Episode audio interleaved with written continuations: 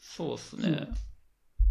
結構、こう、海外でしかも開業とかって、結構ハードル高いと思うんです。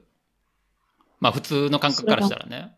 こう、でき、でそうきちいうことも全然考えなかった。ゃ、そう、できちゃった人はもう、ね、当たり前のように言わはるんですけど、こう、まあ一般的に考えたら、こう、なかなか難しいと思うんです。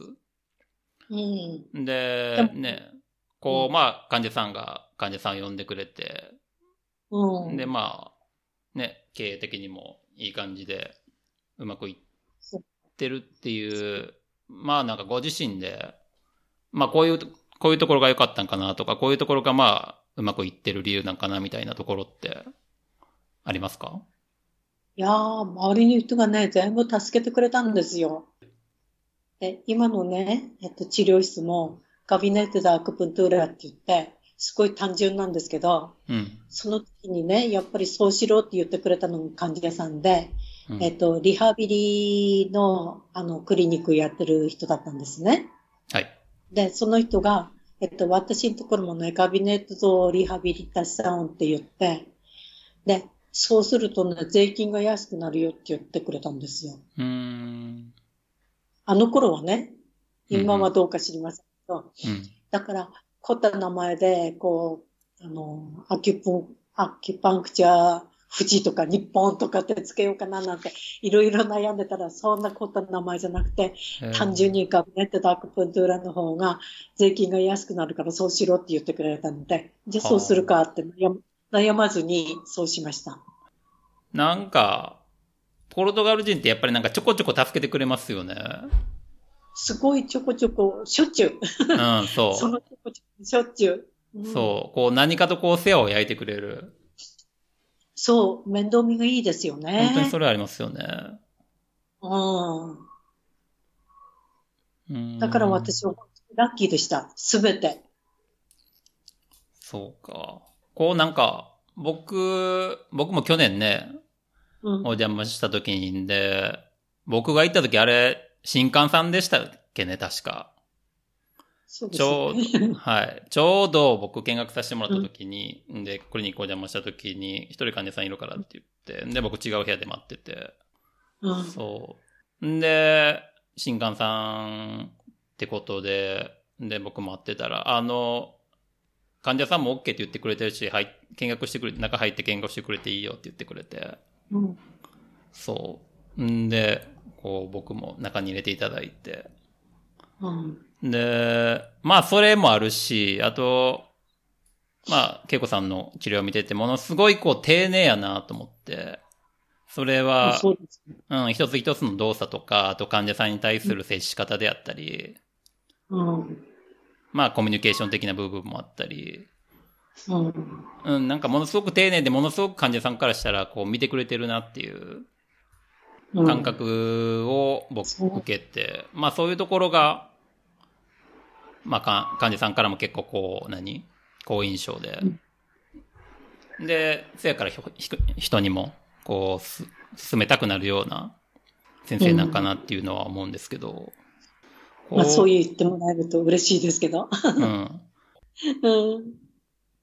ね、こっちの患者さんね、あの、私始めた頃には、ポルトガル語を全然できなかったから、うんあの、洋服脱いでくださいって言ったらね、全部脱ぐの？って言うから、そう、全部って言ったらね、だから、少し年取ったおばさまだったんですけどね。はい。で、針の準備して、ひょいと振り向いたらね、だからあの、ヴィーナス、あの、ヴィーナス誕生のような、あの格好でもって、これでよろしいって言ったんですよね。まあ全部、全部脱ぐって言ったらそういうことですね。全部脱ぎました。ええ。それで、あの、パンティーとブラジャーをつけてていいねって言ったんだけど、その時パンティーとブラジャーっていうあの単語知らなかったんですよ。はい。それがほん、あの、その最低の下着はつけといていいですよって言ってね、それからそうとかって言ってたけど、だからこっちの人はね、あの、脱ぐっていうことに対してあんまり抵抗がないみたい。全くないですね。ああ、それで、あの、日本に帰るとね、あの、脱いだ時に、えっと、触、触り、触りますとか、ここいいですか？とかって、いちいちこう、患者さんの了解を取るでしょ、そうですね。こっちそんなこと全然、ちょっと失礼しますって感じで、ダダダダってやるとな、フォーサーとかって言われて。どうぞって。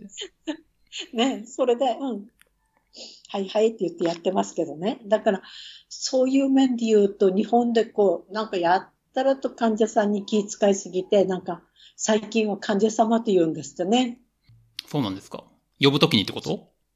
うん、患者様ですって。だから私ね、患者様だったら治療師様っていうふうに、患者さんもね、うん治療師も対等でしょってうん。思うんですよね。でも、うんなんか、日本に帰るとそういうふうな扱いで患者さんの方が威張ってますよね。と感じるんです。で、失礼して、あの、ここ触ってよろしいですかとか、ここ触りますとかね、痛かったら言ってくださいとか、なんか、めんどくさいんですよね。まだからあ、はい。うん、日本に帰ったらやっていけないだろうなと思ねもう、とにかく露出を避けてとかね、う。ああ。いろいろ聞きますね。うん。ここなんてね、あのーちょっと失礼しますって言って、バーッとパンツなんか下げても、フォーサーとか言われて、なんだったら全部取ってもいいよって言われ言われるしね。は それで思って、あの、患者様じゃなくて、何々さんって、私、あの、どんな何々とか、どんなマリアとかねい。、うん。スピオール、あの、アルベルトとかっていうふうに呼んでるんですけど、一応日本式にね。そうですね。でミス、もミスですね。ミスとかミスターですね。うん。でも、患者さんの方はね、トキーニャーとかって言って、えー、トキーニャなの、うんそういう感じでね、なんかこう、全然あの、そういうふうな患者様とか先生様とかっていうのがないですよね。確かに。日本で働いてても治療院の、えっと上司とか院長に対して、何々先生これどうしましょうって、あの、尊敬語を使わなくちゃいけないわけでしょそうですね。でもこっちじゃ尊敬語ないからね、すごい楽ちんですよね。そそういう、うん。ええ文化の違いはありますね。僕もここに来る前はイギリス人のボスと働いてて、うん、で、患者さんも西洋人とかも結構多かって、やっぱりうん、その、しなんやろ、鍼灸師として患者さんが尊敬してるとかいう面はあるけど、関係的には基本フラットですもんね。ね、その対等でしょ？そう、上の、しえー下の名前で呼び合う。う。うんそ多分英語でもミスター・ジョンソンとかね、う。うん。ミス・ジョンソンとかってそういう、そんな感じでしょ？いや、もう、名前、下の名前だけでした。僕の時は。名前？うん。うん。そっか。変ですよね。鈴木様、斉藤様、佐々木様って感じで。まあ、鈴木さんでいいと思うんだよね。日本はいろんな要因が絡まってそうなってるんでしょうね。お客様、神様的な面もあるやろうし。でも金払うから神様じゃないと思うんだよね。そうですね。こっちもね、あの、変な、変なって言ったら変だけども、あの、体と金を投げ出しておいてね、さあ直してから20代の動きがしたいんだっていう感じでねうん、そういうますよね、たまにね。います、います。はい。はいでも、金と体投げ出して自分で何にもしないで美味しいものをたらふく食べて、運動もしないで、さあどうだって言って、やられてもね、私はそういう人は教会に行ってくださいって、神様にお願いしてくださいって、それしか言えないんですよね。うん。確かに。うちの場合はあれですね、うち、あの、ボスが、あの、こっちのドクターなんで、あと、まあ、それもあって、か患者さん、ここに、うちに来る患者さんはみんなこう、ね、針を打つ人はみんなドクターやっていう認識があるんで、まあ、うんまあ、僕とかも最初の方、ね、うんはやっぱりドクター、ドトールって言われますね、ドクターっつって。うん、うん、慣れてきたら下の名前で、うん、呼んでくれたりしてはりますけど、うん、まあそういう違いはありますね。うん。いや、初めの頃はね、なんて呼べばいいのってあの言われたから、だから、時田でいいよとか、稽古でいいよって言ってたらね、そしたらなんかそのうちに、トキーニャーとかトキティーニャとか、ケイキッターとか えー、そんなのって、なんか日本で言ったらトキちゃんとかね。そうです。にゃーはちゃんって感じですね。でしょ。はい。うん。で、それも、いい年寄り捕まえてさ、恵子ちゃんじゃないでしょ？と思ったけどね。こっちは何でもそんな感じ、何につけてもそんな感じありますよね。こう、うんご飯、なんかご飯の料理とか、なんか物を、なんかの物を呼ぶときでも何々にゃってわざわざつけて。こう日本、日本で言う、どう言ったらいいんやろ？アメちゃんとか。そうん。そんな感じかな。う、そうそう。うん。うん。フェジョンディーニャとかね。そうそうそうそう。お豆ちゃんですよね。で、そんなこんなでポルトガルでうん28年ですか。そう。やっぱ居心地がいい？居心地が良くてね、今、日本に帰ることも考えてるんですけど、どうしようかなと思って。うんなんか、3年以内に帰ってきてくださいって、あのー連絡が来てるんですよね。ほう。そして、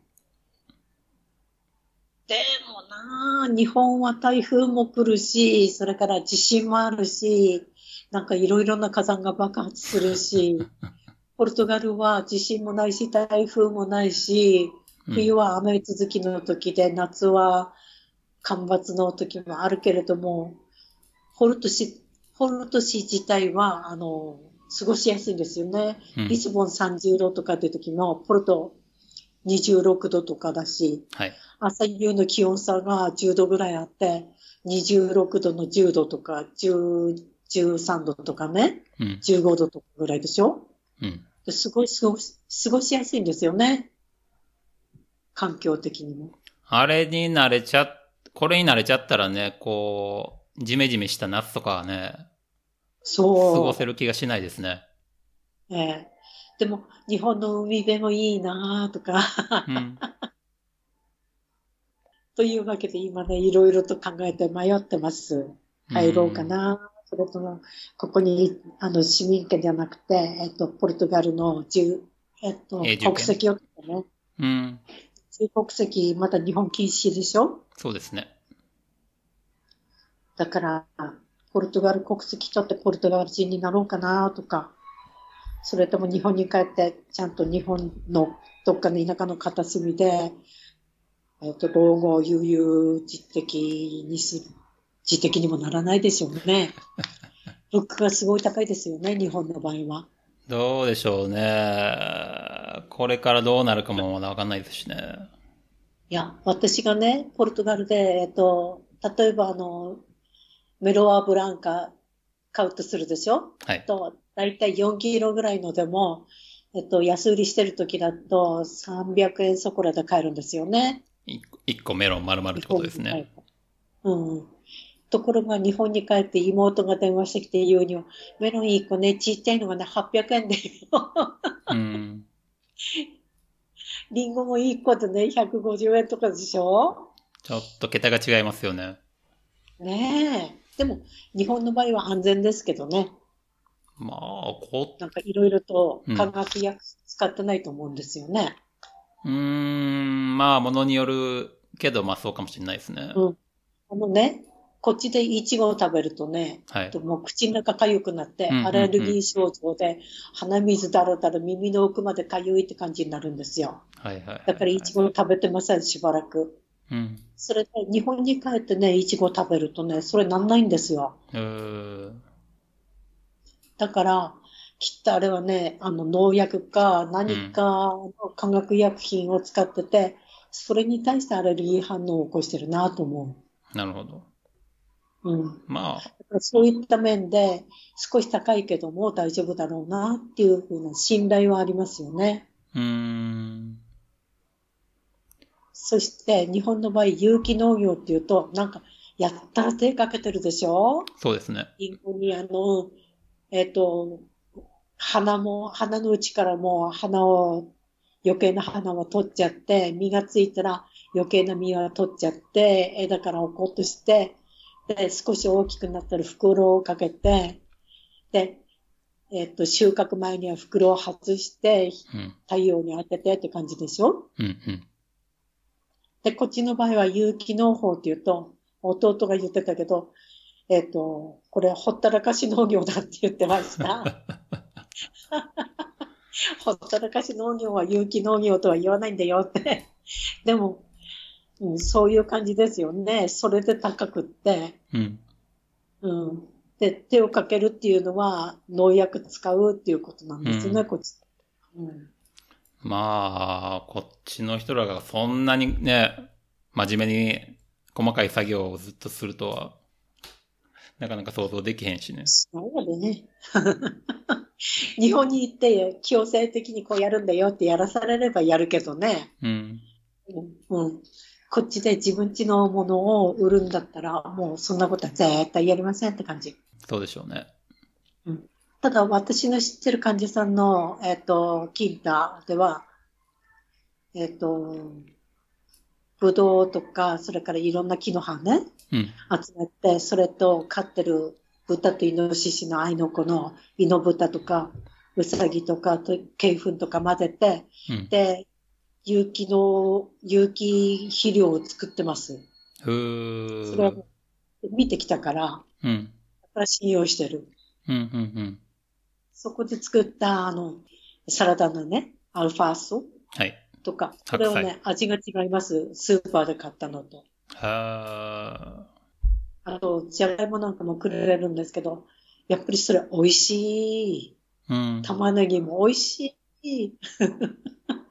まあ。だから手をかはけて、あのちゃんとした有機農法でやってるのは美味しいですよね。い日本でもそうやろうけど、ね、スーパーで買うのはやっぱね、安いけど美味しくないし、その辺の八百屋で買った方がやっぱりもっと美味しいし、で、さらにね、友人とかのそういう、こう、信頼できるような、こうね、ところで作られたのはやっぱもっと美味しいし、全然。違いますよねうん。うん。なるほど。僕はまあ、今1年ちょっとぐらい、ポルトガルに来てなる今ですけど、うん。まあ、僕は、まあ当分この先何十年いてもいいかなぐらい気に入ってるけど、あ本当？ええじゃあ、あの、うまいこと、あの、ビザやら何やら取れたら、はいポ。ルトで、この、私の治療室で働きませんか？私の、私は東京にっていうか帰るから、日本に。そうすると、私の患者さんがはい。いなくなったらどうするの誰がみ面倒見てくれるの？って言ってる人たちが文句言わずに、ああ、よかったよかったって喜んでくれるかも。それと、部屋が2つあるから、はい。だからほら、もしやる気だったら、もっと、あ、もっともっとやれかます。ええ。あんな最高の素晴らしい私。のお家を譲ります。安く。光栄です。光栄です。はい。患者さんとアパートと治療費と全部引き受けてくれたら嬉しいな素晴らしいですね、それは。いや、ありがたいですね、それは。そうか。すごくうん仕事はしやすい環境ですよね、うポルトガルん。は。本当にそうですね。こう、社会がこう結構ゆとりがあるというか、そう、それで、うんあの、私たちが日本人だっていうことも随分影響してますよね。ポルトガル人とかだと、ちょっと、どの程度何を勉強したのかわかんないなんて言われるんだけど、日本人だと、日本人だと、本場から来たんだから分かってるよねって感じで、うんもう最初から信頼されてますもんね。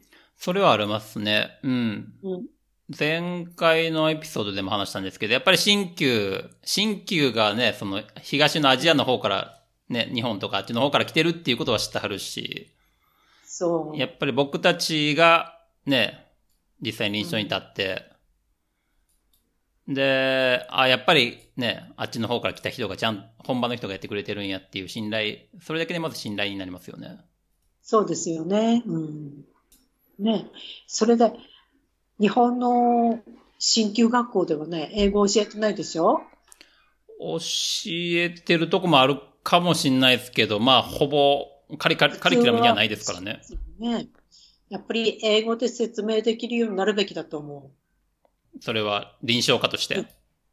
うん。そこに寝てくださいっていう時にね、英語でどう言うか、腹ばいではひっくり返って、あの、うつ伏せになってくださいとかね。うん。お腹上にして寝てくださいとか、そういう簡単な英語も言えないようじゃね、やっぱり、あの、世界に出ていくのって難しいんじゃないかなと思う。あの、針の場合もそうだったけど、うん日本の中だけで、すごくこう、日本の技術はいいんだよとかね、うんうん優秀なんだとかっていうふうに言ってるけど、それがどこで買えるのとか、どこでその治療を受けられるのとかって言った時に、ないんですよね。そうですね。うん。だから若い人たちとか、これからの鍼灸師はもっともっと海外に出てほしいし、うん。で、日本の鍼灸ってものをもっとこう知ら、知ら、うん。あの知らせてほしいよね。よその国に。うんだって今全部中国鍼灸でしょ？まあ、世界中そうですね。中国強いですよね。まあ、国の政策とかもありますからね。日本は国が押さないっていうのもありますし。でも、あの、おじいさんたちの議員は、もう引退して、若手の議員さんたちが50代、まあ最、最高でも60代ぐらいまでで、ねえ。だってもっともっとこう、世界に日本の存在を知らしめてほしいわよね。それこそね、恵子さんがね、何十年か前に日本から海外に出られた時に比べれば、今はね、日本人の鍼灸師がいろんなところでやってるケースは、まあ増えてきたと思うんですけど、うんそれでもやっぱり日本の鍼灸の良さをもっと世界に広めていくべきやし、若い人は特にもっと日本の中だけで働くんじゃなくてしっかりまあ英語も喋って、で、海外にどんどん出ていった方がいいんじゃないかと。そんな感じですか？思うでしょ？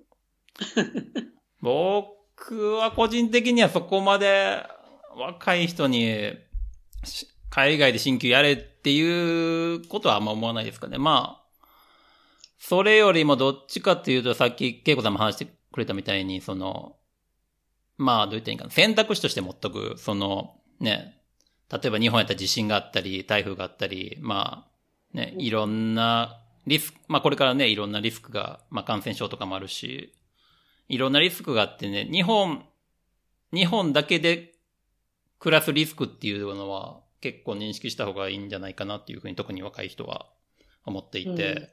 まあ、うん。その、そのリスク分散として海外っていうのも視野に入れたらいいんじゃないかなっていう方が強いですかね、うん僕の考え的には。まあもちろん、うん。海外でね、どんどん日本の新規発信していく人がもっと増えたらいいなとは、うん、いつも思いますけど。うん。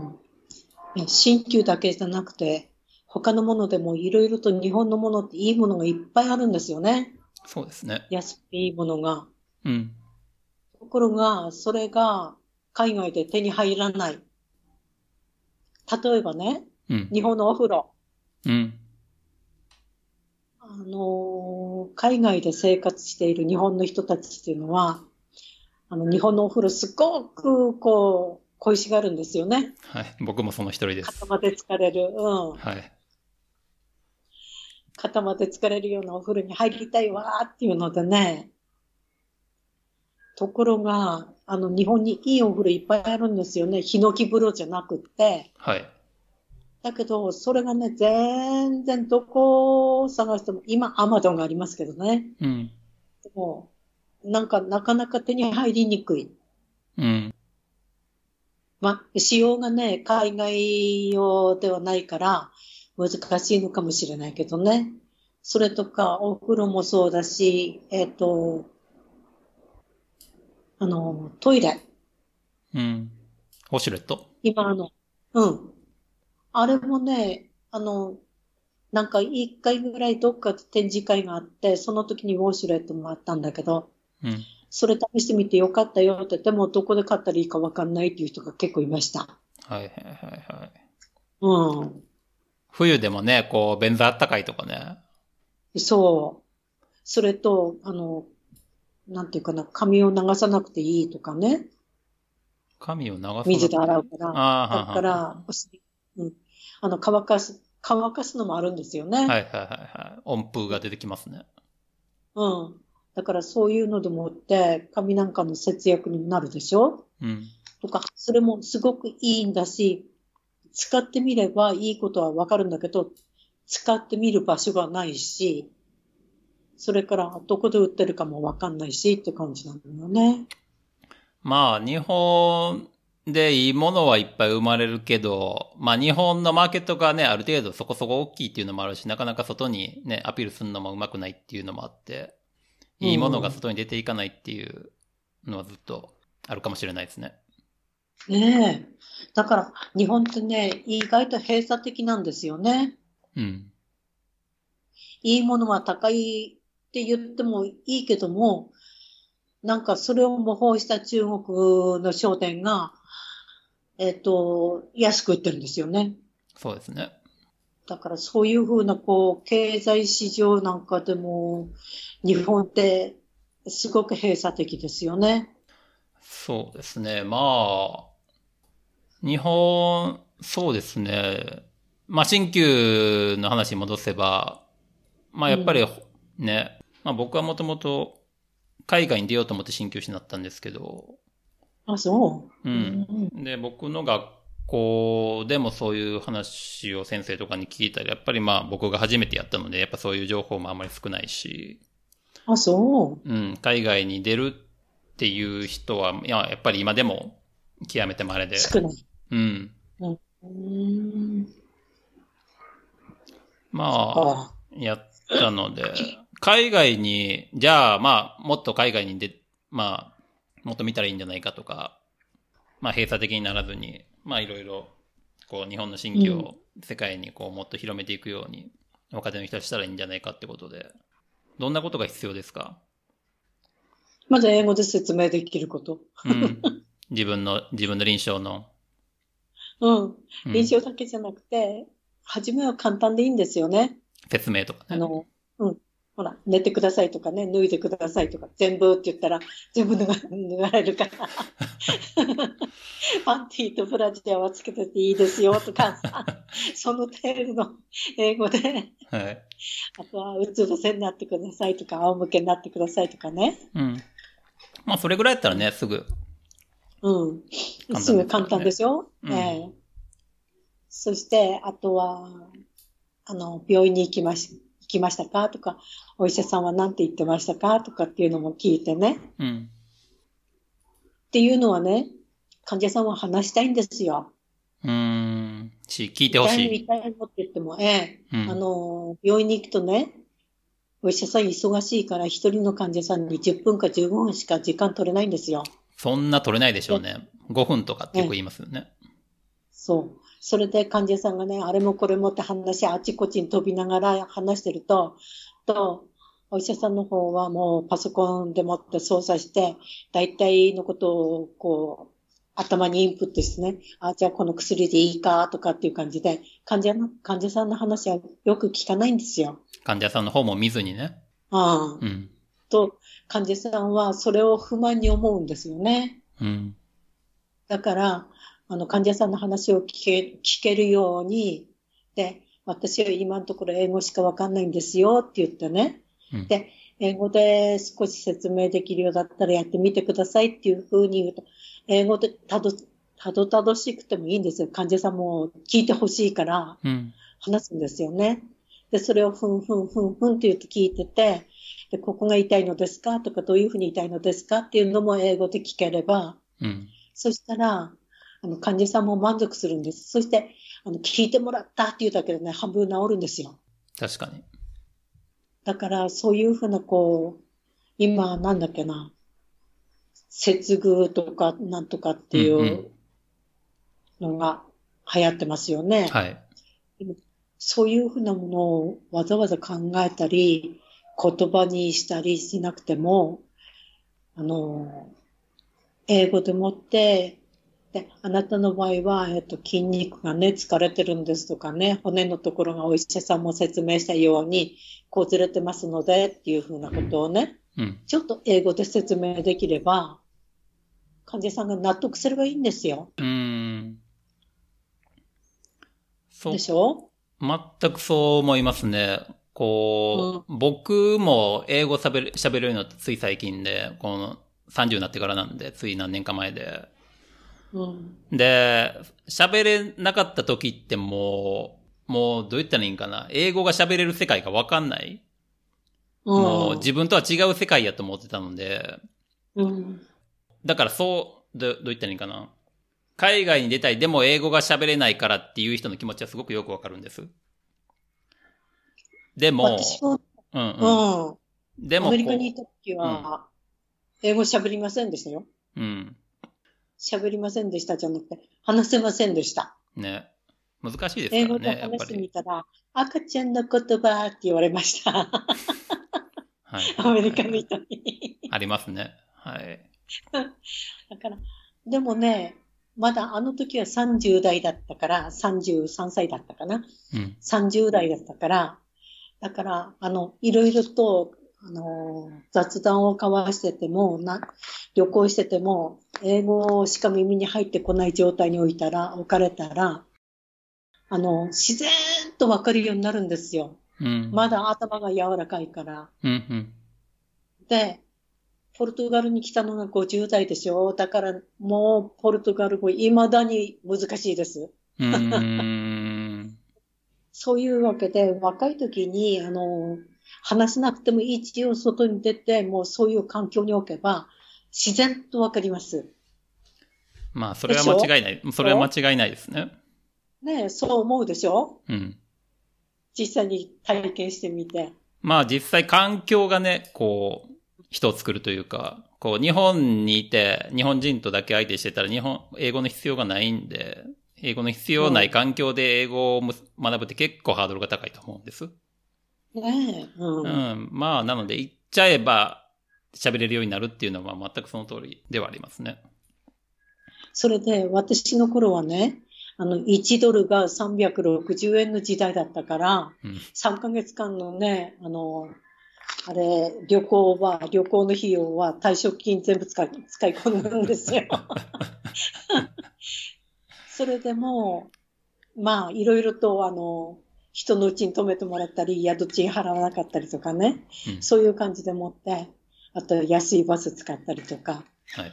というわけで、3ヶ月間十分に暮らしましたし、お土産も買ってこれましたし、うん。だから、行けばなんとかなるし、今の若い人たちの場合はいろいろとこう、便利なの、た、例えば、オーストラリアではワーキングホリデーとかありましたよね。はい。結構いろんな国でもありますね。ポルトガルでもありますし。うん。いろんな国でそういうのが、今はあるんですよね。うん。だから、それを利用して、上手に利用していけば、こう、言葉も覚えられるし、仕事も覚えられるし、お友達もいっぱい作れるしって感じになると思うんですよね。まあ、言葉に関したら、こう、さっきも話出たみたいに、その、必要な言葉って、そんなに実はこう多くないというか。そうですよね。そう。んそれはものすごく本質的なところなんで、ものすごくシンプルなことだったり、そんなに難しくなかったりする。で、逆に、もう一個その、慶吾さん言ってくれたみたいに、その、しっかり聞いてあげる人の話を。うん。うん。うん。なので、そういうスキルがあったら、そこまで実は、実はそういうことってそこまでこう、ハードルが高くないというか、それはこう、そうですね。うん。うん。そんなに海外とか英語とかっていうような、こう、うん。とてもこう、特別な能力でも何でもない。なんでもない。若ければもうすぐあの適用できますって感じでしょ？うん、本当にそう思いますね。ねえ。ええ。それ、若いうちに、あの、やっぱり海外に出るべきだと思う。うん、まあ、あの、金はなくても体力はあるんだから。そうですね。私もね、今思うとね、なんかこっちに来た時に、なんか、あの、ザック一つ背負ってね、はい。で、ジーパンで持ってあちこち歩いてたんだけど、60代の時に60歳になってから、えっと、ルーゴっていうところがあるんですよ、スペインの。そこに行こうと思って出かけたら、えっと、ビアナド・カステロでもって、うんお。祭りがあって、それを見て、それから、トゥイっていうところは、あの、国境の街。はい。そこに行って、そこからバスでルーゴに行けるかなと思ったら、えっと、それを聞くための旅行者がお休みで、お休みっていうか、昼休みで、空いたのが4時ぐらいで、そして聞いたら、なんかそっからは直接ルーゴっていうところに行くのはなくって、うん、で、バスだと遠回りになるよっていうので、仕方がないからそっからビゴに行って、ところが、えっと、ビゴに行く、あの、列車っていうのは1日に4本ぐらいしかないんですよね。はい。というわけで、えっと、ビゴの駅に着いたのに夜の11時か12時近くぐらいで、で、金払え、あの、切符買えなかったから列車の中でと思ったら、列車の中も車掌さんが来なくって、じゃあ降りた駅でと思ったら、誰もいなくって夜遅いし。たった乗りしましたけど、うん。うん、その時に一生懸命宿探したんだけど、あの、もうそんな時間だから夜中過ぎてたからね。うん。だから、宿も見つかんなくて仕方なくて、駅前のベンチで寝ました。本当ですか？うん。そしたら、後でその話をしたらね、えー、60歳でベンチに寝るの、やだやだって、そんなことできない、とっても考えられない。はい。まあ、僕もやれって言われたらなかなかハードル高いですね。でも、やっと見つかんないんだから仕方がないわよね。そうですね。うん、というわけで、それを最後にして、あとはもう出かけるときは、いつもあの、ホテルの予約を最初の分だけでもしていくようになりましたけども、うん、その前は全然ホテルも何にも予約しないで、うん、で、なんかザク一つしよってね、よくあれで歩いてたなと思う。すごいな ああ。一体何なんだろうっていう感じ、あのおばさんはって。まあ、行ったらなんとかなるやろっていう。そう、いつもそんな感じ、なんとかなってたんですよね。うん。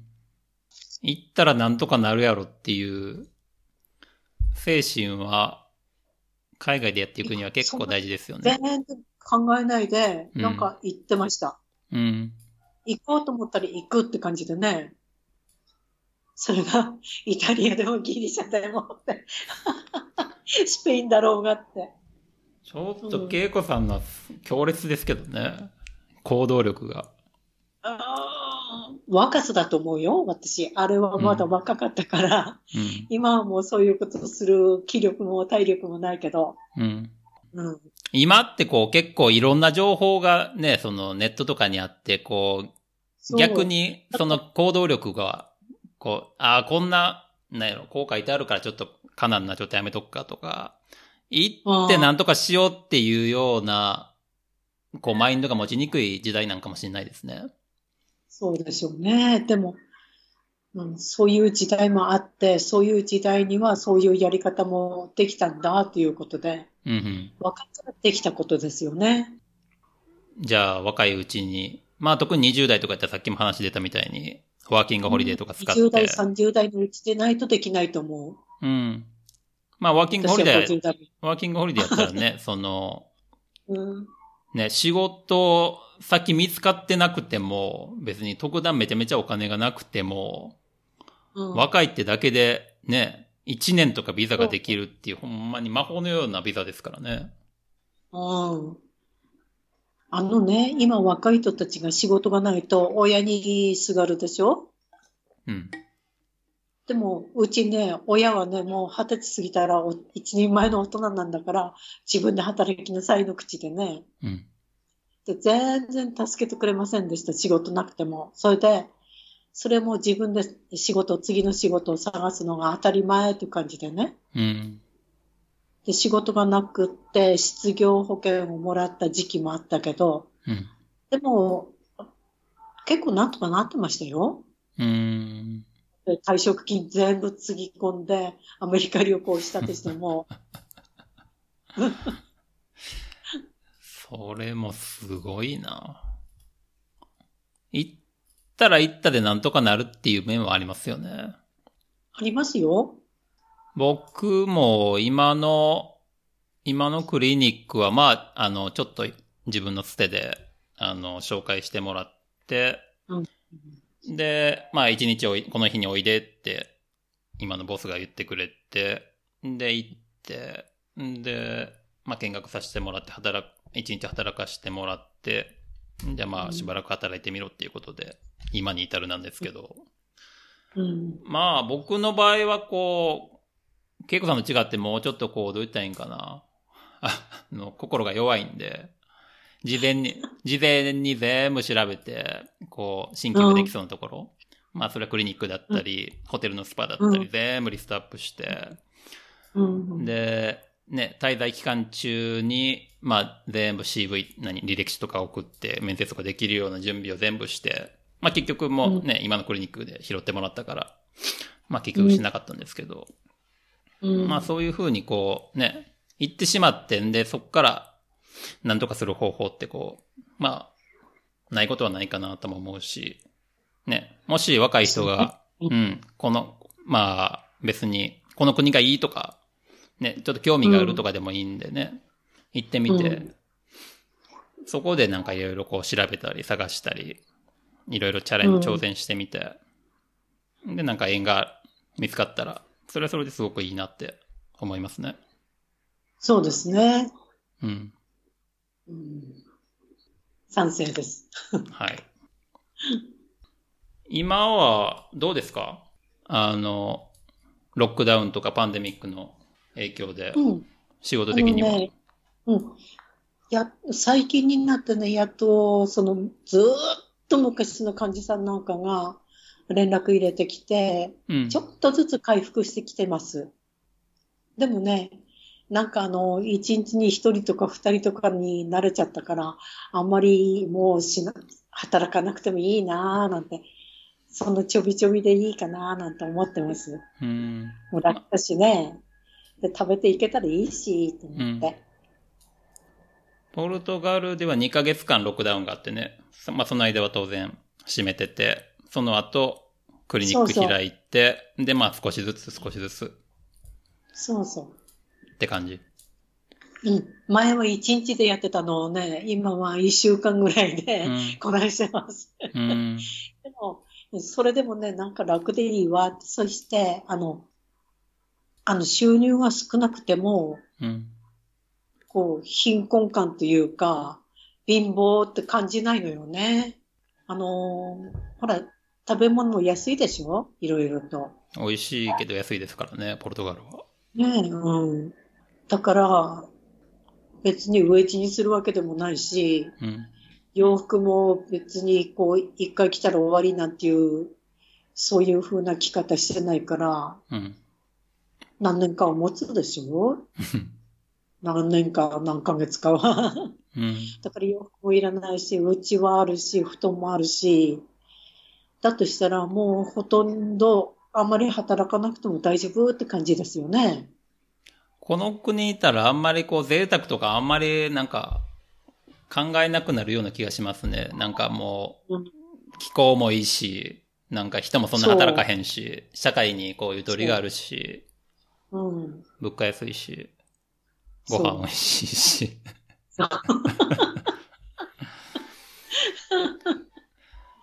そんな感じですよね。うん。本当。だからね、ここはね、あの、定年退職した人たちが住むのにもいいんじゃないかな、なんて思ってます。あー、なるほどね。はいはいはいはい。うんあの、地中海の、スペインのね、地中海沿岸にもいっぱい日本の定年退職者が住み着いてるんだそうですね。あ、そうですか。ええじゃあ若い人にも、もうリタイアしたご高齢の方にもおすすめ。うん。ポルトガル。いい国ですよね。間違いない。うん。と私は思います。うん。ね、ポルトガルもワーキングホリデーやってるしね。若い人が少しずつそれで増えてきたかなって僕もリスボン歩いてたらうんちょっとも感じたりしますね。ねえ。うん。なかなかいい国ですよ。ね。うん。まあマニアックですけどね。うん。あの、意外とね、ポルトガルの若い人も年寄りもだけど、あの考え方保守、保守的なんですよね。そうですね。うん新しいことを考えつくのは大抵若い人でしょそれが、前はちょっとやりにくかったと思うんだけど、今はね、もっとやりやすいと思うんです。うんあ。の、EC に加入以後ね、なんか、年取った人たちも、うん。うん、いろんなものを受け入れるようになったし、うん。だから、えっと、日本の人なんかでもいいし、それからポルトガルの若い人たちも、あの、どんどん新しい分野開いてますよね。うん。仕事の。はい。だからそういう面でもね、やっぱりいいんじゃないかなと思います。働きやすいと思う。ね、ヨーロッパのね、西の端っこで、こう、ね、それこそさっき言ったみたいに、保守的な部分もあるけど、でも EU っていうでっかい中の一つっていうこともあって、こう、なんかすごくバランスがいいんですよね。うん。ものすごくこう文化的な、あの、固有の文化的なところはいい感じで残ってて、でもこう、ヨーロッパ、ヨーロッ、ザ・ヨーロッパみたいな、こう、要素もあるし。そう。そうですよね。うん。人が優しいし。それが一番ですね。うん。人が良くって、食べ物が良くって、住んでる人たちが優しいっていうのが一番いいところですよね。うん、もう、そう。幸福感が極めて高くなるんですよね、ここに住んでたら。ねうん。はい。なんか、そう思います。ステーキ食べてワイン飲んで、なんか人と喋ってたらね。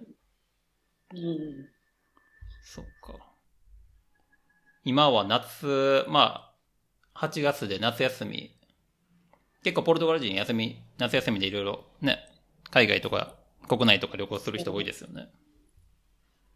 うん私来たばっかしの頃にはね、なんか、昨日までね、痛いの痛いの歩けないのとか言ってた人がね、明日から夏休みなんだ、海に行くんだ、海は いいのよね、とかって、痛いのにもいいのよね、とかって、うんなんか、あの、痛いの痛いのって言ってたベソ、半ベソの顔はどこ行ったのよ って感じで、もう顔がキラキラと輝いてね、うん夏休みなの。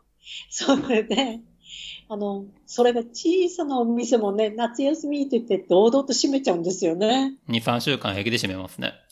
ああ、あれってすごいなと思って。うん。今は、まあそれもあって、やっぱ、ね、患者さんも少ないですよ。いや、私もね、そう思ってたら去年は違いましたね。帰ってくる人が多いってこと？休みだから患者さん来ないかなと思ったら、いや、夏みだ、夏休みだから何時でも行けるよとかって、いつでもいいわよって。うん。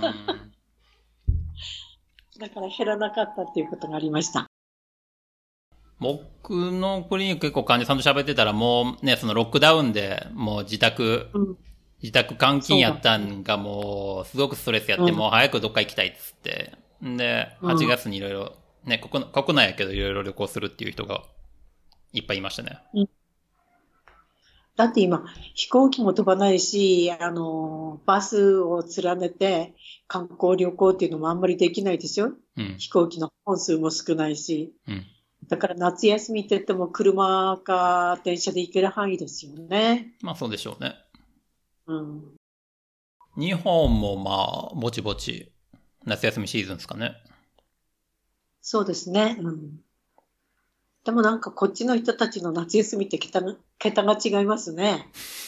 なんか2週間ドーンと休んじゃって。はいはいはいはい。フランスとかやったら3週間とか当たり前ですからね。でしょ？うん。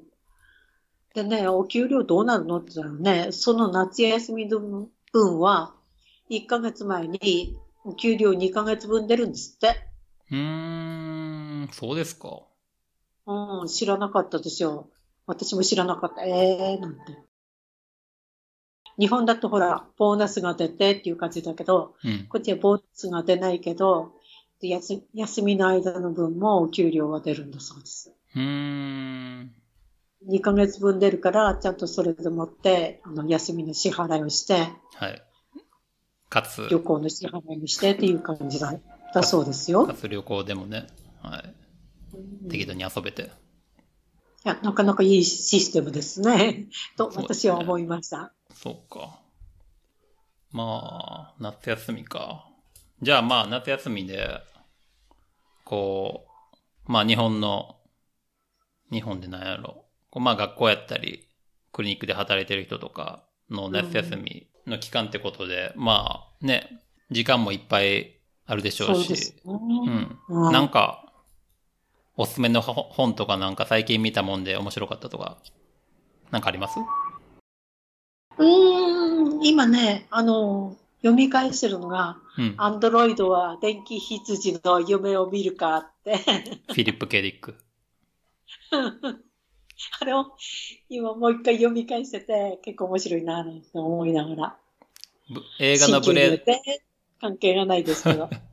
映画のブレードランナーの原作ですね。そうそうそうそはい。う。うん。SF。でも、うん、今、本もね、あの、新しいのは買う気しないし、古いのが結構、あの、読んでても忘れてしまってて、新しい気分で読めますから。ケイクさんの家大量の本が棚にずらーってありましたからね。もしポルトで働くんだったら、あれあげますよ、全部。一生かかっても読めへん気がするな。いや、読めます。あれは私の本の、本のわずかですから。そうですか。うん。日本に置いてきて、あの、教会に置いてきてるんですよね。うん。で、箱、米びつっていうか、あの、そういう箱に2箱分ぐらい入れます。うん。でそれはもう専門書とかうん。なんかですから。うん。で、こっちにも少しだけ専門書持ってきてるけど、それはもう古いのね。はいはいはいはい。だから、寒天培地を作るにはとかっていうふうな、うん。そういう昔のマニュアルだったらわかるけども、今もう寒天培地買ってきてっていうふうな、あれだったら全然役に立ちません。うーん。まあ、患者さんもちょっと、まあ落ち着いてるし、まあ十分時間があるから、うんまあゆっくり本を読むね。いい機会ですよね。うん。よかったら、あの、あげますから言ってください。ありがとうございます。じゃあちょっとうん、物色しに。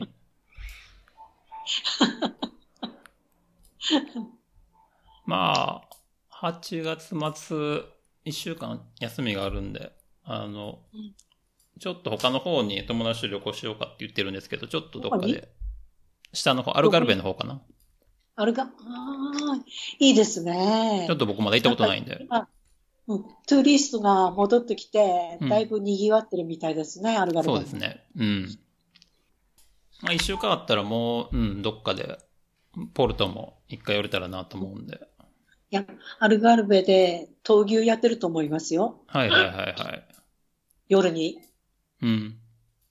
で、あれ、牛さんかわいそうだけど、やっぱり一回は見てもいいかなと思う。僕もリスボンでね、すぐ近くにあるんですけど、まだ行ったことなくて。でしょ？うん。一回ぐらい見た方がいいですよ。一回は。二回はいらないけど。一応歴史的な名物ですからね。うん。うん、あ、の、テレビだとわかんないけど、現場で見るとね、牛が、あの、あれ刺されてね、はい。矢で刺されて、血がダラダラと流れてるのに、背中血だらけにしてね、うん。それでも怒って駆け回るんですようね。ん。うん。あれってすごい。日本ではないですもんね。うん。なくてよかった。うんポルトガルはもう、にスペインとかに比べたらもうちょっとなんかこう平和的なんですよね。っていうか、確かにあの、殺さないんですよね。そうですよね。とどめを刺さない。うん。それで最終的にあの何人かでもって押さえつけて、うん。でそれまた傷治ったらまた次の年またやるみたいですよ。うん。治療してね、傷治して、ねえまた来年ねって感じで。大変やなって感じですね。でもスペインは殺しちゃって食べちゃって、うん。来年はまた新しいのって感じでしょ、はいはいはいはい。ねえだから、ポルトガルの牛は死ぬまでは、死ぬまでじゃないけど、あの、力がなくなるまでは働けるんだなと思って。うん。どっちがいいやら。ねえ。はい。そんなこんなで。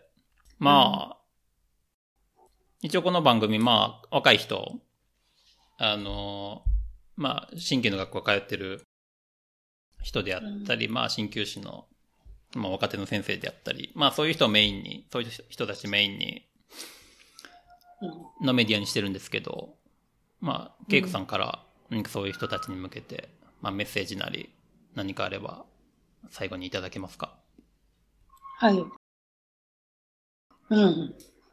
まあ、まずはやっぱり海外？まずは出てみることよね。行動してみることだと思います。うん。いろいろ視野視野広げて。うん。別に考えなくても行動することはできるから。うん。で行動した後で、あの、考えてもいいんじゃないかなと、順番が逆でもいいんじゃないかなと思います。はいはいはいはい。うん、僕は超用意してから行くタイプなんで、超石橋、石橋叩いてから渡るタイプなんで、僕はゲイクさんと全く逆なんですけど、うん。それぐらいのガッツが、うん、それぐらいのガッツがあっても、うん。なんとかなるよねってことですね。でもね、今は、あのー、ネットの時代ですよ、インターネットでね。うん、えっと、話を聞きましたって、今度あの、ポルトガルに行くんですけども、あのー、立ち寄ってもよろしいでしょうかぐらいのメールを送ったら、うん、そしたら2、3日分の宿代は浮くと思うんですよね。うん ねえ。はい。いや、私、アメリカに行った時もそうでしたよ。なんか日本から来ました、誰それさんの紹介でね、はい、あの、電話してますって、あの、もしよろしかったらね、うん、えっと、安い宿を紹介していただけますかって言うと、大体、うちに来て泊まんなさいって言ってくれるの。うん。それで、はい、ありがとうございますって言って言ってね。はいはいはいはい。うん。そういうわけだから、うん。やっぱりあの、行動が先だと思いますね。僕も学生の時に結構やりましたね。新旧学生の時に。うん。スウェーデン、オランダとか、ポルトガルもそうでしたね。あの、知り合いの捨てたとって、鍼灸師さんに。うん。で、で、結局ね、こう、話したり、こうね、治療見してもらったり、まあ何日か止めてもらったり、観観光案内してもらったり。うん。まあそういうことを、その辺あたりからね、じゃあ、行くって何したらいいのって言ったら、まだそういうところから始めてみたらいいんじゃないかっていう感じですかね。そうですよね。うん。うん、あ、私は始めたのが遅かったから、うん。新旧をね、うん、新旧の勉強を始めたのが遅かったから、うん。だからあんまりこういろんなこと知らないんですよ。でも、うん、日本の中で流派で固まってるよりは、あの、海外に出て、海外で求められているものは何なのかっていうのを、肌で感じたら、それが一番いいんじゃないかなと思います。なるほど。うん、自分たちだけで、ああだこうだ議論するよりも実際に、うん、日本の新旧が世界で、海外で具体的に何を求められてるんか。うん、それを知ることがね、一番いいんじゃないかなと思います。うんまあ、患者さんに、患者さんが良くなるのがいい治療ですからね。そう、それが一番です。うん。いくら金儲けても患者さん良くならなかったら全然ダメ。うん。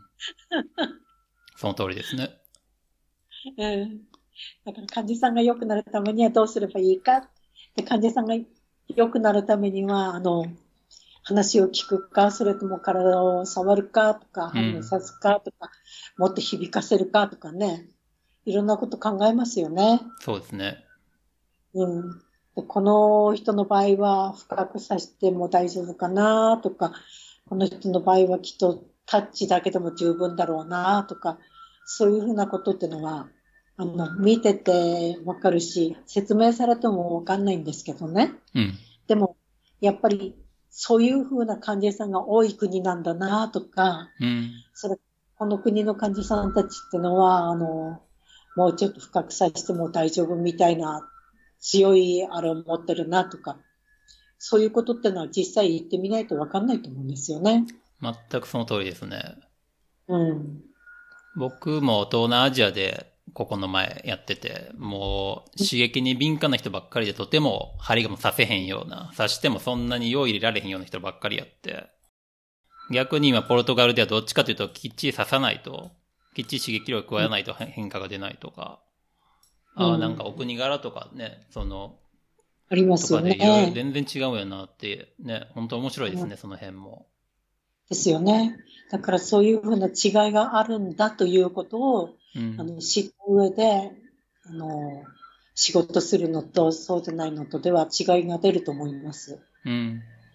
まあ、日本でね、いっぱい経験してきて、まあちょっと次次の挑戦してみたいっていう時にも、そういうふうにこう、いろんな文化の違いを見に行くっていう面でも、海外に挑戦するのもいいかもしれないですね。いいですよね。うん。うん、なるほど。じゃあ、そうしたくなった人は、あの、で、ポルトガルに興味を持った人は、なんとかつてを使っ、使って、恵子さんに会いに行ってもらえれば。私だけじゃなくて、りょうくんとか、それから土屋先生とか、岡井先生とか、うん、いっぱいあのポルトガルで働いてる人たちいますので、だから日本語でメールを送っても大丈夫だと思いますよ。ね、そう。それで、あの、ね、働働かせてくださいじゃなくて、働きたいんですが、どうやったらいいですか？っていうふうに教えてくださいって言うと、うん、そこでやってる人がいて、こういう人が、のところにメールを送ってみたらとかって、うん、助言はもらえると思うんですね。そうですね。うん。確かに。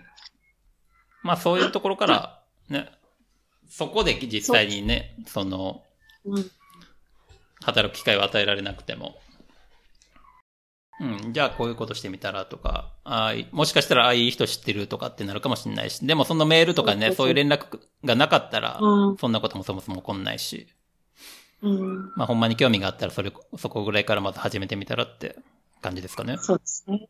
うん。なるほど。うん。新旧はいいですよ。うん。初めはいいと思わなかったけど。鍼灸はいいです。うん。特に臨床？うん。あの、患者さんに直接タッチできるし、いろいろ聞けるし、うん、聞いて質問すれば勉強にもなるし。うん。なんかものすごくこう、総合的な、どう言ったらいいんかな？なんて言ったらいいんかな？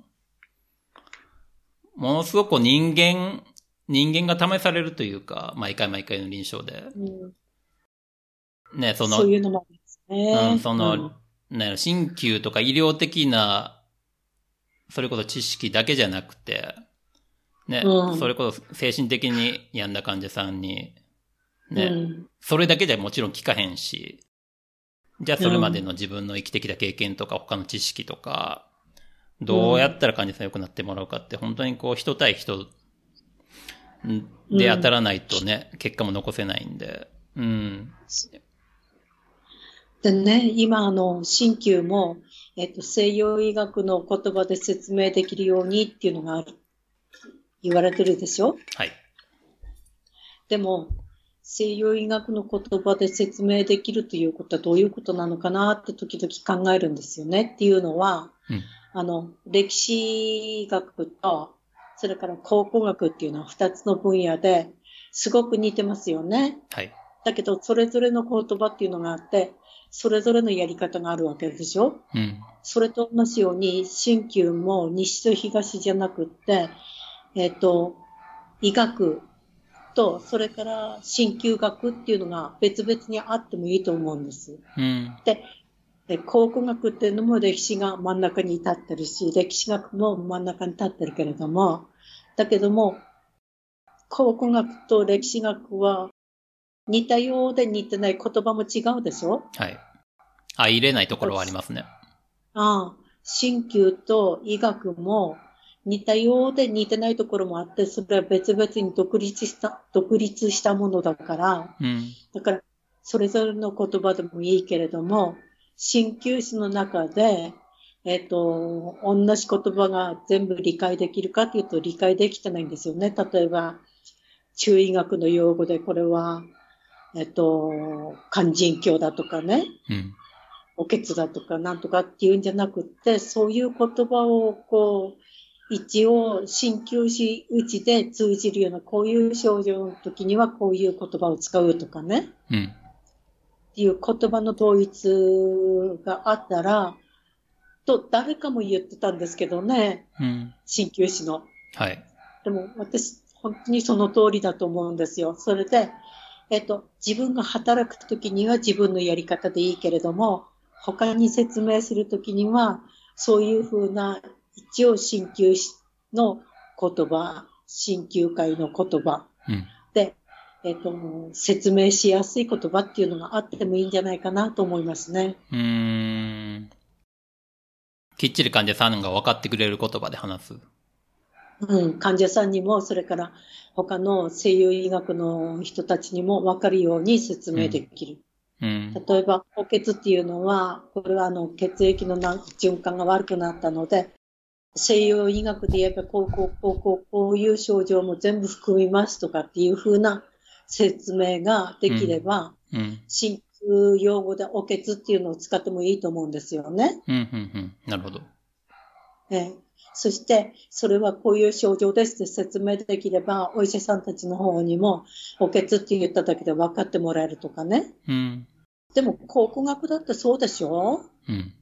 それで、あの DNA やら何やらも取り入れてるけれども、はい、動物の骨なんか出てきたときに、うん、でもこの骨の大きさは、えっ、ー、と、体重はどのくらいで、体格がどのくらいで、あの、体の大きさがどのくらいでっていうのは、それはもう歴史とまた別ですよね。うんうん、だから、そういう意味でもって、鍼灸と医学は別のもので、ただし、鍼灸の説明をするのには、えっと、お医者さんだけじゃなくて一般の人にも分かってもらえるような、うん、そういう言葉があってもいいんじゃないかなと思いますけどね。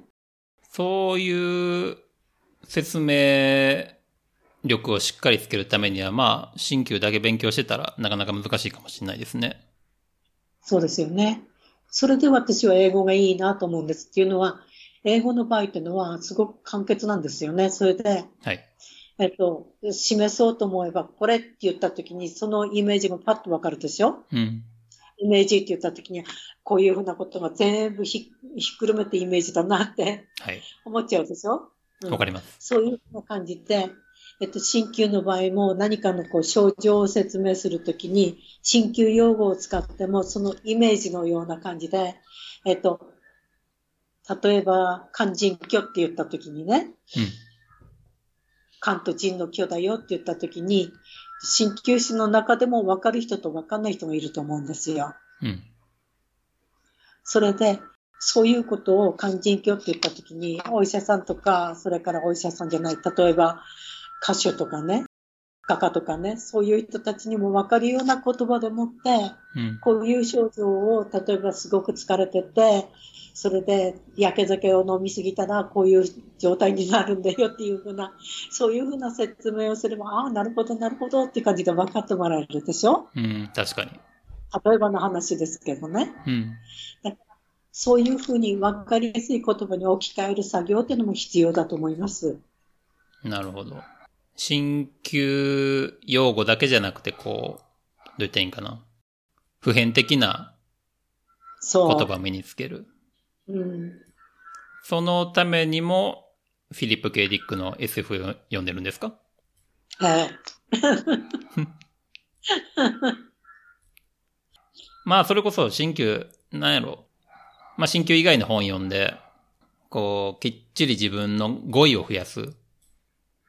うん、で、まあ、患者さんに分かりやすいように他のね、新旧以外の人にも新旧の良さをこう伝えられるこう普遍的ななんか語彙を増やしていくっていうのは、まあ大事なことかなとも僕も思いますね。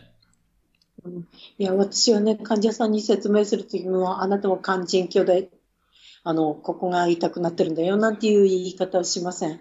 ただ、ここは痛いですか？と聞いてね。で、夕べお酒飲みましたか？とか、ビール飲んだでしょ？とかね。うん。から髪の毛がちょっと、あの、抜け毛が多かったでしょ？って。それはもういつもの食事とちょっと違った食事取りましたね？とか、うん、だから疲れましたか？とかね。から頭の後ろのこの辺痛いですか？って、あの、コンピューター作業よくやってますか？って。いうふうに聞くんですよ。そうすると、そうそうそうそうっていう感じでね、納得してもらいます。うん。ここはね、あの、目の神経がね、通ってるところでもって、ここのツボは目の方に関係があるから、コンピューターをあのすごい使いすぎると、ここに痛みが出るんですよっていう風にすると、あ、なるほど、なるほどっていう感じで分かってもらえるんですよ。もうすごく理解しやすいですね。ね、だから、そういう風な感じでもって、あの、他の自分の治療院で使う分にはいいですよ。肝腎鏡だろうが、おけつだろうが。うん。でも、もし他の人たちに説明するときには、肝腎鏡っていうのはどういう状態なのかって言ったときに、こういう風なときに、こういう、こういう症状が出たら、それを肝腎鏡って言いますっていう風に説明できるような鍼灸辞書みたいなの欲しいですね。うーん、確かに。まあ、人によって捉え方が違うから結局自分、自分だけの実証になりますけどね。うん。うん。でも、それをこう、一般化して、うん。えっ、と、他の人たちと一緒に共有できるよううん、な、うん、確かに。になるとすごくいいと思います。うん、なんか、将来的に。ええうん、そしたら科学的にもこう、あの、お医者さんも協力しやすいと思いますよね。確かに。ええそういう集合値みたいなのがね、こう、で、みんながアクセスできれば、なんかね今までの積み上げがこう、きっちりこうアーカイブされて、で、で誰でも、ええ誰もが使えるって、ものすごくこう、進そ、うん、進歩的な気がせしますね。うん。そしてね、今いる鍼灸師の年取った人たちは、俺が俺が主義な、主義の人が多いんですよ。はい。あ、俺のやり方が一番って感じでね。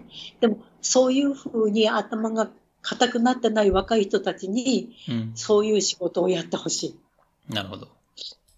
うん。まあ、あんまりこう、俺流に固まらないうちにね、うん、うん。ちゃんと説明できるような、そういう仕事をやってほしい。それで、今テクノロジーが流行ってるから、うん、コンピューターでもって、みんなの意見も聞いて、うん、で、集合して、まとめて、それをコンピューターでもって、あの、編集してっていうこともできると思うんですよね。うん、うん。ぜひやってほしいです。今の若い若い人たちに。じゃあ、これを聞いて。これを聞いてくれてる、若者仲間に。はい。これを聞いてくれてる人たちがうんやってくれるであろうっていうことを願って。大いに期待してます。了解です。うん。じゃあ、まあこれからは、はい。まあ日本、まあもうちょっとポルポルトガルでやるか、まあ日本にいつか帰るかっていう、そんな感じですか？ええ。あのー滞在許可証がまだ2年余裕があるのでね、うん。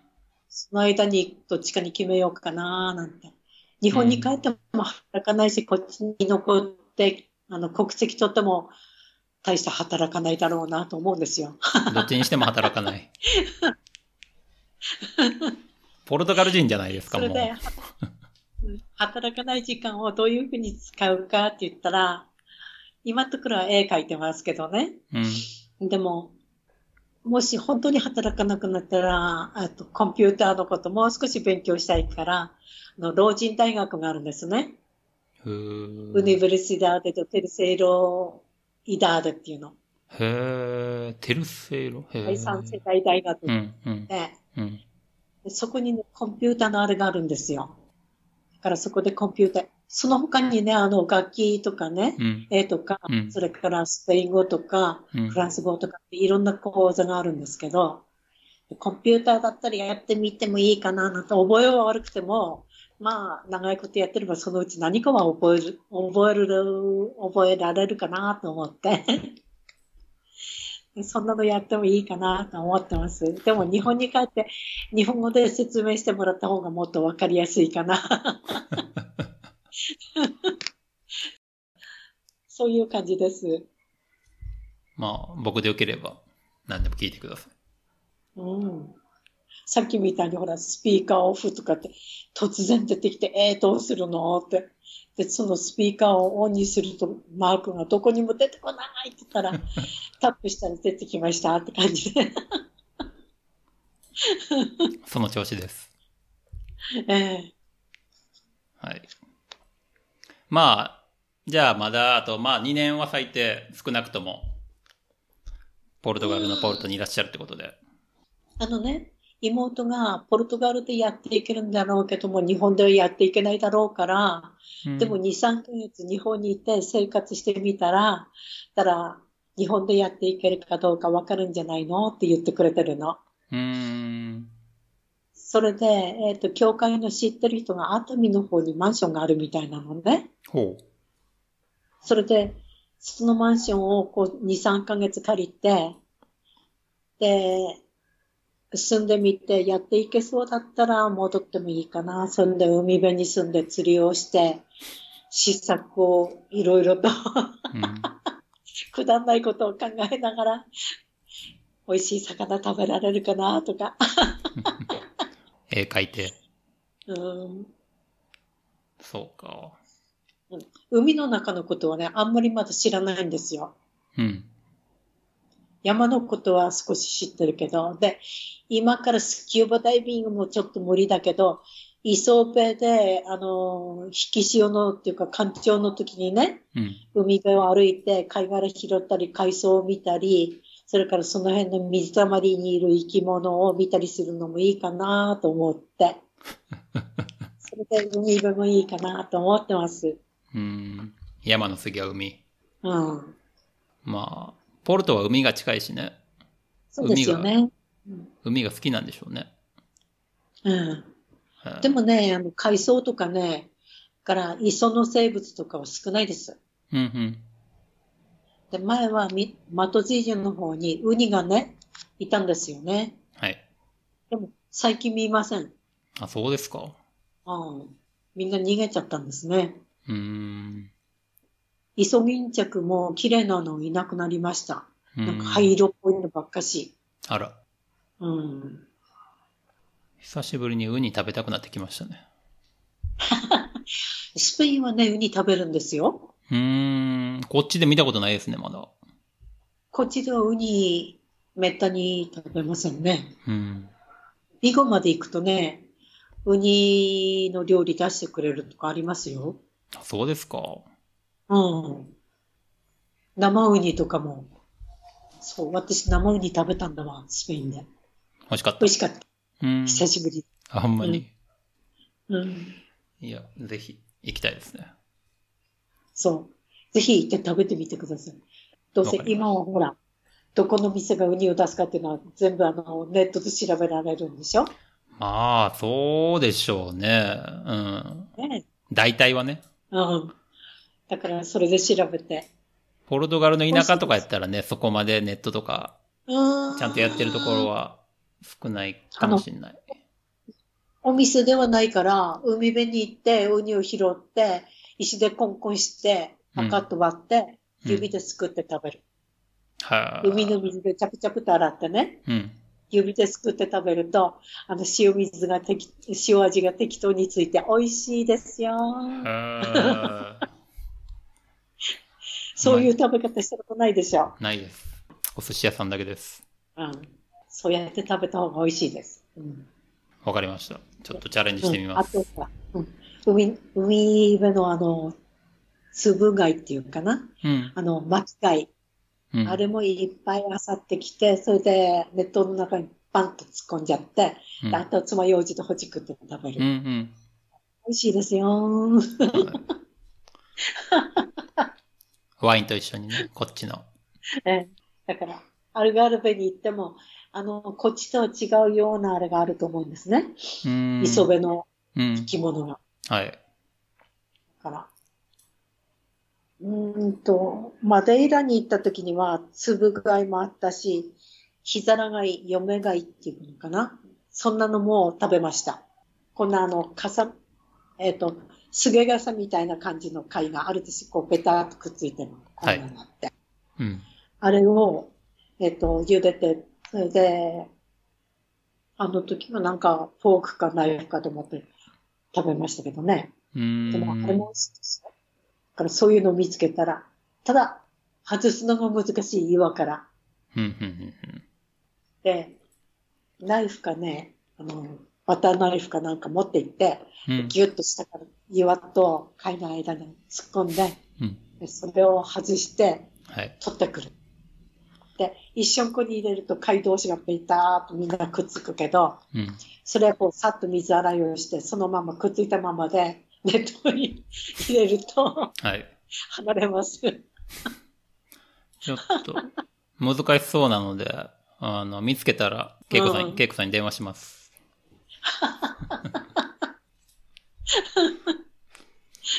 持ってきてって言うよ。はい。助けてもらいます。うんそしたら、まあ、取り留めないですけど、うん。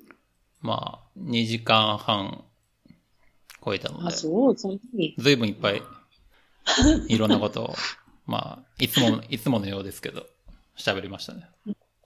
ええまあ、今日はこんな感じですかね。ええこの次はそっちのお話ももっと聞かせてまたもらいたいですね。僕の方ですか？うん。まあ、まあ、機会があれば。ええうん。あちこち行ったんでしょ？マレーシアも行って、オースオーストリア、オーストラリアも行って、うん。フィンランドも行って、うん。スウェーデンも行ったんですか？はい。からイタリアも行って、スペインも行って、うん。いろんなとこ行ってますよね。そうっすね。まあ、鍼灸師訪ねて行った旅行もあるし、うん、そうじゃない旅行もあるし、うん。うん。そんな感じで、まあ、ポルトガルでね、ビザが取れて、EU でも行きたい放題になったら、また旅を再開したいなと思いますね。すよ近くにいいとこいっぱいありますもん。そう。そうですね。また、恵子さんもいろんな国ね、いっぱい行かれてるし、またそういう話も、いい加減でふらふらと歩いてました。うん。じゃあ、あの、弾丸の旅行記を、次回をまた聞かせてください。それでは、はい。はい。じゃあ、今日は以上ですかね。はい。じゃあ、今日は、はい。ありがとうございます。ありがとうございます。今日のゲストは、時田恵子先生でした。取り留めのないお話でした。あ、いえいえ。じゃあ、ありがとうございました。ありがとうございました。はーい。